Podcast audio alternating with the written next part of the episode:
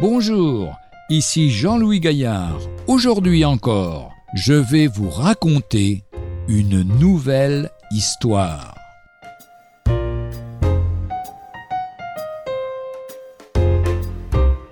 C'est Dieu qui est le maître de toutes choses.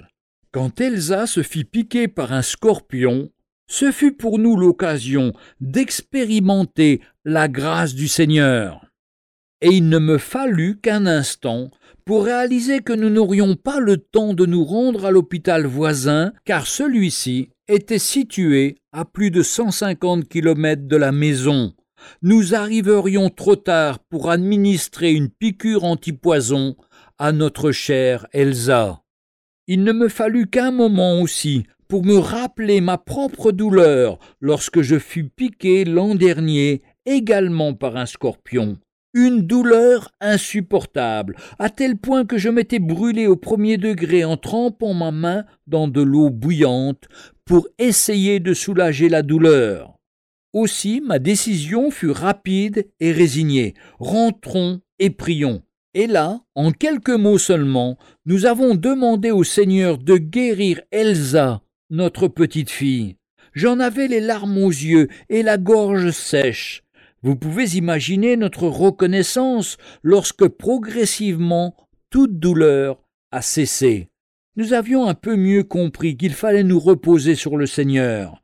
Et pourtant, la leçon n'était pas complète. Le soir même, je me persuadais que tout était de ma faute, que j'avais laissé dans la cour un tas de bazar où les scorpions aiment bien se cacher et où les enfants aiment bien jouer. Alors je décidai de tout nettoyer. Je finis très tard et fatigué, sans n'avoir rien trouvé.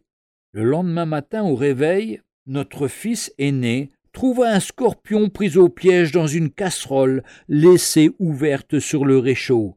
C'était comme si Dieu me disait Tu vois, ce n'était pas la peine de remuer toute la maison, c'est moi qui suis le maître de toutes choses.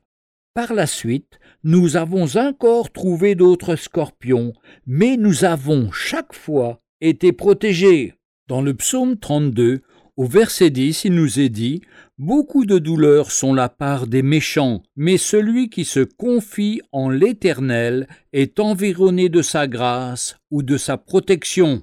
Et ce fut pour nous une précieuse expérience de sa fidélité à notre égard.